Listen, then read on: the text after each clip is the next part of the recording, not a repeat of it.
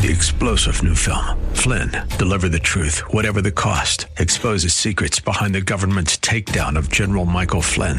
Flynn knew what the intel world had been up to. He ordered the first audit of the use of contractors. This set off alarm bells. He told the truth. He was the most dangerous person for Donald Trump to hire. They had to get rid of Flynn. Flynn, deliver the truth, whatever the cost. Available now. Watch it today. Go to salemnow.com. Salemnow.com.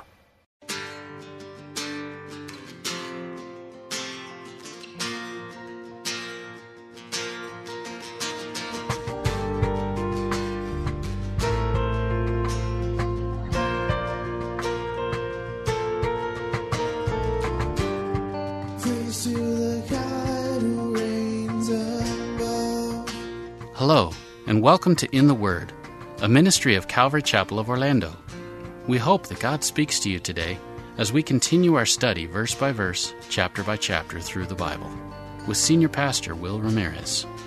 Today, as we continue with our study in the book of Ruth, Boaz makes sure Ruth returns home blessed and encouraged, and Naomi takes notice. We'll pick it up in Ruth chapter 2, verse 14. Once again, that's Ruth chapter 2, verse 14.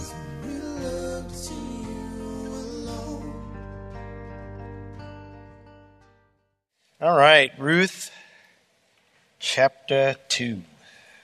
Ruth chapter 2. The whole theme of Ruth is it shows us a true love story. And we have been looking at the beginning of that as Boaz and Ruth have finally met. Boaz showed Ruth amazing kindness despite her Moabite heritage. Not only did he encourage her to safely glean in his fields, but he pronounced a blessing upon her that she would find a husband again all because of her love for Naomi and her trust in the Lord. Now, these are the qualities of a good friend that they see what you're going through in your life and they want the best for you and they find ways to bless you. And as the account continues, we're going to see the way healthy relationships are supposed to form through true friendship and through others centered service. For that is true love. One of the favorite things, probably the most favorite thing to do in my life, is to sit down at a meal with Bev. I like doing that with the kids too, but I particularly like just a meal with her. Because that's the time I get to know her better, to find out what she's thinking about, to find out her thoughts on what I'm thinking about, to laugh together, to hope together, to lament together. You know, there's an intimacy to sharing a meal when you put all other activities aside. We don't do that well in our culture but it's ingrained into the Middle Eastern meal. You're not thinking about anything else. You're not on your phone. You are engaged with the other individual, and it's an intimate time. Back then, they didn't even sit in chairs. A lot of times, you laid down. You would lay down, and your head would be over here, your feet would be down here, and the next person would kind of lay here, where their head would be kind of by your knees. And you'd be laying on one arm, and you'd eat with this arm. And so that's how they did it. And so for this type of an intimate environment, they're sitting next to each other and just spending time together. Imagine getting to know each other. Listen, if you don't have this kind of time together as a married couple, you need to. And you don't need money to do it. Bev and I's favorite anniversary, we always joke about it, is the one when we had next to nothing in our bank account. We literally went to the grocery store, spent the last $12 we had in our bank account, and we had a picnic at Cranger's Park up in Altamonte. It's where we got engaged. We had a lot of memories there. I grew up in Altamonte. She grew up in Altamonte. And um, we had a lot of memories there. And we just spent the day talking for hours. If you want a healthy relationship, then you be a good friend by investing in the other person, and you look for someone who does the same with you. Now, I do wonder what Ruth and Boaz talked about. The Bible doesn't tell us. It just sums up what happened at the end of the meal. She did eat. She was sufficed. She was full. She had a full meal. And she left. That's not actually what it says. Was sufficed and she had leftovers is what that means. Some to bring home. And yet Boaz still isn't done showing her friendship. Look at verse 15. And when she was risen up to glean, she go back to work, Boaz commanded his young men saying, I want you to let her glean even among the sheaves. It means between the grain that is unharvested. The sheaves are the unharvested grain. I want you to let her glean even where you haven't gone yet. I want you to let her pick up stuff that hasn't been harvested yet. And do not reproach her. It means don't shame her or don't humiliate her. Now you need to understand something. The Jewish people had a welfare system ordained by God that if you had a field and you were out harvesting, and while you were harvesting and you're wrapping up the grain stalks, one of them fell on the ground, you did not go down, grab it, and put it back in. You left it there for the poor. You didn't want those who had to be greedy, and then you didn't want those who didn't have to be lazy. And so the idea was, is that they still had to work for their food, but you were generous and you didn't hoard everything to yourself. So that was the welfare system that God set up in Israel. Now, that means the poor aren't allowed to do what he said. They were never allowed to go just pick food from your field that hasn't been harvested. It would be considered theft and it would be considered being greedy. And you would get a good tongue lashing for trying to take advantage of someone's generosity for letting you glean in their field. But Boaz, he doesn't care about that. He doesn't want her going home with a small amount. He wants her to get as much as she can hold. And so to ensure that, he gives one more instruction, verse 16. Also, he says, let fall some of the handfuls on purpose for her. The handfuls are the bundles. Let fall literally doesn't mean let fall. It means pull out some of the stalks. When you're wrapping the grain and you got it all wrapped up, pull a few out and drop them on the ground for her so that she may glean them. And don't rebuke her. Again, don't shame her for doing that. What is Boaz doing here? Boaz is doing what Ruth's husband would have done take care of her, provide for her, give her safety and security, ensure that she didn't have any needs. Now, we're going to learn later that he doesn't believe she'd want to marry him, and that Boaz also knows he doesn't have the first rights to marry her. So until God brings her a husband, since he doesn't think it's him, he decides to take care of her. That is true love. Because it's based on a commitment of friendship with no promise of getting anything in return. None. None at all. Verse 17. So she, Ruth, gleaned in the field until evening. She beat out that which she had. The means to thresh. She threshed the wheat where she separated the edible grain from the stalk and it was about an ephah of barley. That's a, almost 25 pounds of, of food that she's going to bring home. And so she took it up and she went into the city and her mother-in-law saw what she had gleaned and she brought forth and gave to her that which she had reserved after that she was sufficed. So after she's showing her mother-in-law, Naomi, what she gleaned, she says, this isn't it. This isn't it. She says, look at what else I've got. Ruth was excited to share with Naomi how good her day went. I also got leftovers. I got extra food you can eat right now. Now, Ruth's excited about all that, but she doesn't read anything else into Boaz's kindness. Naomi knows from experience that this isn't normal behavior in her culture. Someone took special interest in Ruth, and she wants to know who it was. Verse 19. And her mother in law said unto her, Where have you gleaned today? And where did you work? Blessed be he that did take knowledge of you. And she showed her mother in law with whom she had wrought and said, The man's name with whom I wrought today is Boaz. The phrase, where did you work? It means specifically, where did you get permission to glean? Who gave you permission? Because there's no way she would get this much just picking up the scraps. Naomi knows someone recognized her and gave her special treatment. And she says, someone I hope God blesses. Blessed be he that did take knowledge of you. The word there, take knowledge, means recognize you. Blessed is he who recognized who you were and gave you special treatment. Now, I like this because it shows us that even though Naomi is struggling with her faith, she is still a spiritual woman. Because, you know, she could have easily thought only of herself and her jaded bitterness right now and said, oh, that's nice. I've seen people do that. God is clearly moving, God is clearly working, but they're so jaded. That's nice. Listen, we all go through times of struggle. It's not always a spiritual summer in our lives and in our walk with the Lord. Mature believers have learned how to bear fruit even in the winter. In Jeremiah chapter 17, Jeremiah talks about the blessing upon the person who trusts in the Lord. He says in 17, verse 7, Blessed is the man that trusts in the Lord and whose hope the Lord is, for he shall be as a tree planted by the waters that spreads out her roots by the river. And he shall not see when the heat comes, but her leaf shall be green. And it shall not be anxious in the year of drought, neither shall it cease from yielding fruit. That's what happens when we're trusting the Lord.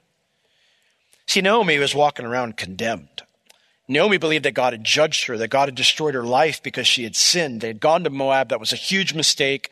We should have never made that mistake, and now it's cost us big time. God has judged us. She's condemned. She doesn't believe God's been unfaithful. She doesn't believe that God's at fault. But she doesn't have any hope. Not for herself, at least. But when she sees this, you see her faith is still there, generally speaking. And she says, God bless the man who looked to you. Who was he? And so Naomi showed her mother, she informed her and said it was Boaz. Now, when Naomi finds out it's Boaz, she really wants God to bless him because she sees more than just Boaz's kindness here. She sees Boaz's obedience to be the instrument of God's kindness. Look at verse 20. And Naomi said unto her daughter in law, Blessed be he of the Lord who has not left off his kindness to the living and to the dead. Who has not left off his kindness to the living and the dead? The Lord. I want God to bless Boaz, but because he is following the Lord. It's the Lord who has not abandoned us. He has not deserted us. He has not forsaken his kindness to the living and to the dead. The word there, kindness, it's that beautiful Hebrew word, hesed. It's the Old Testament equivalent of the word agape. God's loyal love, His unfailing kindness, His unconditional devotion. What a powerful statement by the woman who'd said, don't call me pleasant anymore. The Lord destroyed that person. The Lord destroyed that life because of my sin. Ruth 121. She says, Ruth, God still loves us. He hasn't abandoned us. In fact, I can see now that He always loved us.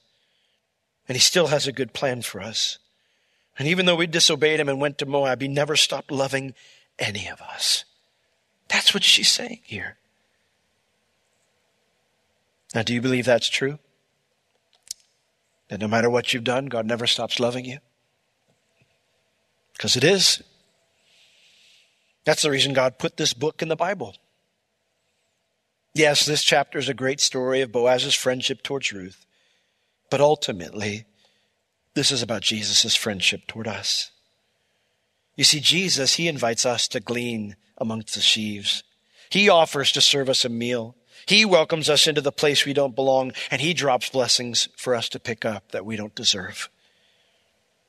So often I think, I don't deserve God to bless me right now. But God never blesses us because we deserve it. He blesses us because He loves us, because He's good. So here's the question why make life harder instead of simply receiving God's blessings that He offers? Why try to earn what God offers freely in friendship? Why reject God's goodness because I'm going through an awful time? David went through some very rough times. Some of those were because of his own sin, and some of those were because of other people's sin. Some of them were just because that's how life goes. But David also experienced great blessings from God. And he responded to those blessings the same way Naomi does here. Turn to Psalm 116, because I do want you to read this with me as we go through it. I remember when I first was taught this truth, and it blew me away, changed my life. When Naomi got back home to Bethlehem, she didn't go, Oh, praise the Lord, I'm back home. She said, Ah, God's destroyed my life. Don't call me Naomi anymore. Call me Mara. Call me bitter. My life's over. But here, here she says, God's not through with me. He's not through with us, Ruth. I'm going to receive these blessings. She had learned something, something David had learned as well. In Psalm 116, verses 12 and 13, David asks a question What shall I render unto the Lord for all his benefits toward me? What can I do for God? I mean, he's been so good to me. He's been so awesome to me. He gives me all these blessings. What can I give back to him? What can I render unto him? What's the best way to respond to the blessings that God has given to me? Verse 13. I will take the cup of salvation. I will call upon the name of the Lord. I'm going to receive everything He has for me. I'm not going to try to earn it. I'm not trying to be worthy of it. I'm going to receive everything He has for me. And I'm going to trust Him. You know, that scripture in 1 John chapter 3, when our heart condemns us, God is greater than our hearts, right? We can't trust our own feelings, our own experiences, our own thoughts. I don't know if God loves me. Okay, you don't, you don't need to feel that. You just have to look at the Word, where He proved it when He went on the tree, when He died on the cross. But God demonstrates His love towards us, and that while we're yet sinners, Christ died for us. He proved it there. I don't have to feel it. I don't have to sense that I'm worthy of it. I don't have to have any of those things. But I do need to learn to receive it. I do need to learn to trust Him. And that's what David said he would do. I don't know about you, but when someone offers to help me, that's awkward for me. Because I wanted to be the provider. I wanted to be the one to take care of my family. I wanted to be the one who's doing a good job. I wanted the validation of being able to take care of these things. It's not easy to receive sometimes. But the Lord says, that's the only way I'm going to accept it. That's the only thing I'm going to accept back from you. You'll never be able to earn what I'm giving to you. So just receive it and trust me that I love you, that I'm working in your life. Keep walking with me and just receive my blessings. I tell you, it's a lot more stress free to live like that than to try to somehow live up to earning God's blessings. Well, verse 20 back in Ruth again. She says, Blessed be he of the Lord who has not left off his kindness to the living and to the dead. Naomi said unto Ruth, This man is near of kin unto us, one of our next kinsmen. The phrase next kinsman is the Hebrew word goel. Kinsman redeemer is the phrase. This man is near of kin unto us. He qualifies as one of our kinsman redeemer. What is that? Well, Leviticus 25, 25 explains a, a situation where, I'll just read it to you. Leviticus 25, 25, if bro- your brother be waxen poor and has sold away some of his possession, in other words, he's had to sell the land that God gave him. Every Jewish family got land, and that land was to stay in their possession. It was God's gift to them because the land is his. And so that land, it would be in their possession. But if they had to sell it because they were poor, they had to sell that land to survive. And if any of his kin come to redeem it, then shall he redeem that which, was, which his brother sold. In other words, if you became poor and had to sell your inheritance of land to survive, it was never a permanent sale. Whoever had bought it from you to, so that you could use the money to live, eventually that land would revert to its original owner. In the year of Jubilee, every 50 years, all land reverted back to the original owners. But close family members had not just the opportunity, but the responsibility, if they could afford it, to buy that land back for you before that time. Now, this principle also carried over into marriage. Since land was passed through your children, if you had a close relative who died before having children, it was your responsibility to marry his widow.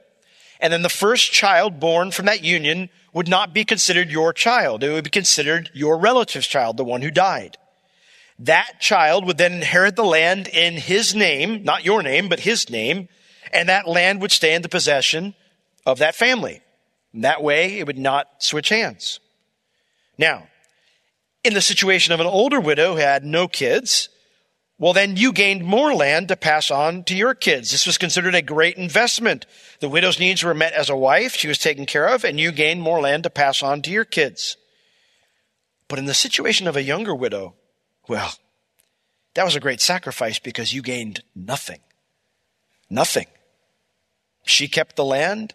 That child was not yours. They kept the land. You made all this investment to take care of them, and you got nothing back.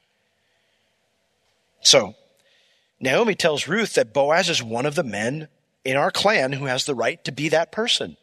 We may not be stuck here forever. He could marry you. Things may be looking up more than just having a good day of gleaning, Ruth. And that's when it dawns on Ruth Naomi, that's not all he did. He told me more. what does it mean? And Ruth the Moabitess said, Well, he said also unto me, You shall keep fast by my young men until they have ended all my harvest. He wants me to come back every day. Now, Naomi says unto her daughter in law, Ruth, It is good, my daughter, that you go out with his maidens and that they meet thee not in any other field. Again, the language is probably not really well translated here. It's, that is an awesome thing, is what you say. It's good means that is a beautiful, joyous, wonderful thing. You should do this. You go out with his maidens because there's no guarantee if you go into any other field that you'll be safe. The phrase there, that they meet thee not in any other field, it means that men don't fall upon you violently if you go somewhere else. This is great news, Naomi, uh, Ruth. Just keep doing what he said and let's see what happens. You'll be safe and we'll be provided for for now. And that's what Ruth did for the entire harvest. Verse 23. So she kept fast by the maidens of Boaz to glean unto the end of the barley harvest, and also continued unto the wheat harvest. And she continued living with her mother in law. They didn't get married right away.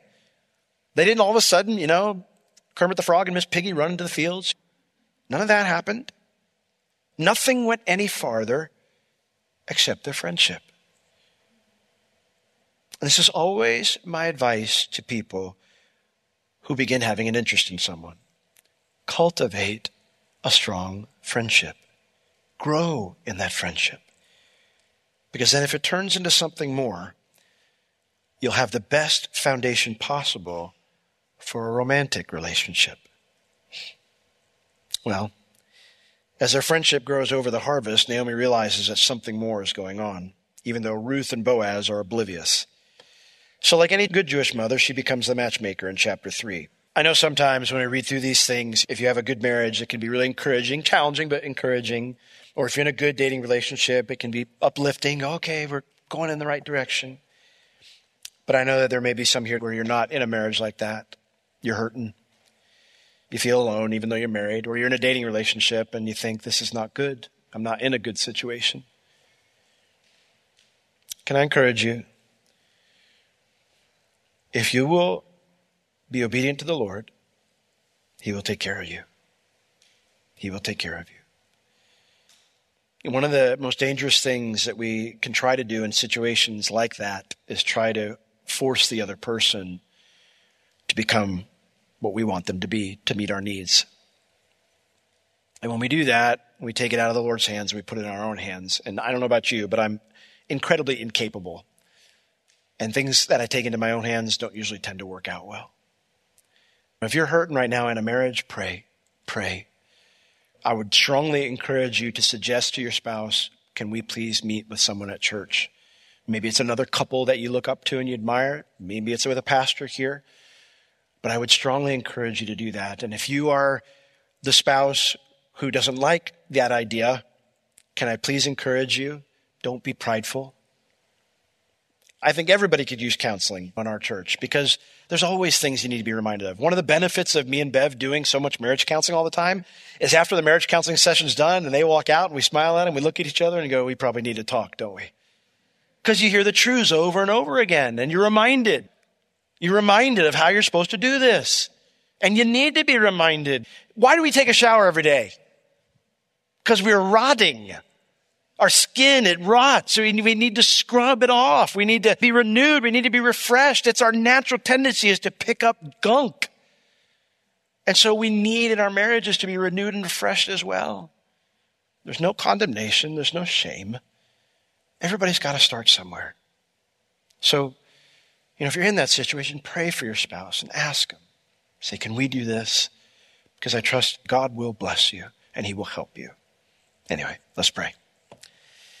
Lord, we thank you for your goodness and your grace. We thank you, Lord, that you are there to help us, that you give us your word. You don't leave us in the dark about how to do this thing. And Lord, maybe everybody else doesn't, but I know I have all my own ideas of how it should be. And Lord, truth is, so many of those ideas have been formed and shaped by things that are not you. And so we put unrealistic expectations on our spouse, unrealistic expectations on ourselves, how our marriage should be, how our family should be. And instead of looking to you and humbling ourselves and just saying, How can we do better, Lord? We just keep doing it on our own. So, Lord, we don't want to do that in our marriages, in our dating relationships, in our friendships with other people, Lord. We want to be those who look to you, trust in you, who, Lord, receive your blessings even though we don't deserve them, because the truth is, like Boaz reached out to Ruth, Lord, you've done that and so much more for us. You said, You're my friends, and I lay down my life for you. And Lord, we say thank you for that. We receive that. We receive your love, and we want to walk in it. Help us to do that, we pray, in Jesus' name. Amen. This has been In the Word with Pastor Will Ramirez, a ministry of Calvary Chapel of Orlando. You can listen to all of Pastor Will's sermons and find other valuable resources online at www.calvarychapelorlando.com or on the Calvary Chapel Orlando app, available on iTunes and Google Play. If you have any spiritual or physical needs, please contact us. We would love to pray for you and assist you in any way we can. You can reach us at 407 523 0800 during our office hours, Tuesday through Friday, 9 a.m. to 4 p.m. Thank you for joining us today. We will see you next time as we continue to learn, walk, and live in the Word.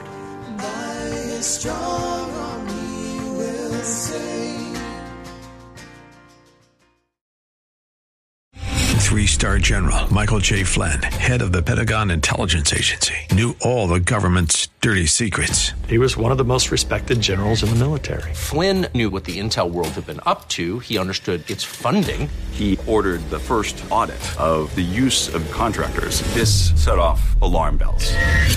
The explosive new documentary, Flynn, Deliver the Truth, Whatever the Cost, uncovers the facts behind this scandal. Flynn told the truth. He was the most dangerous person for Donald Trump to hire. I find out the worst enemy that I'm going to face in my life is right here in America. They took my assessment and they wanted me to change it. And I was like, I'm not changing it. They had to get rid of Flynn. With in depth interviews, archival footage, and never before seen personal records of the man behind the headlines. I just felt like I was drowning. Flynn, Deliver the Truth, Whatever the Cost. Available now. Watch it today. Go to salemnow.com. Salemnow.com.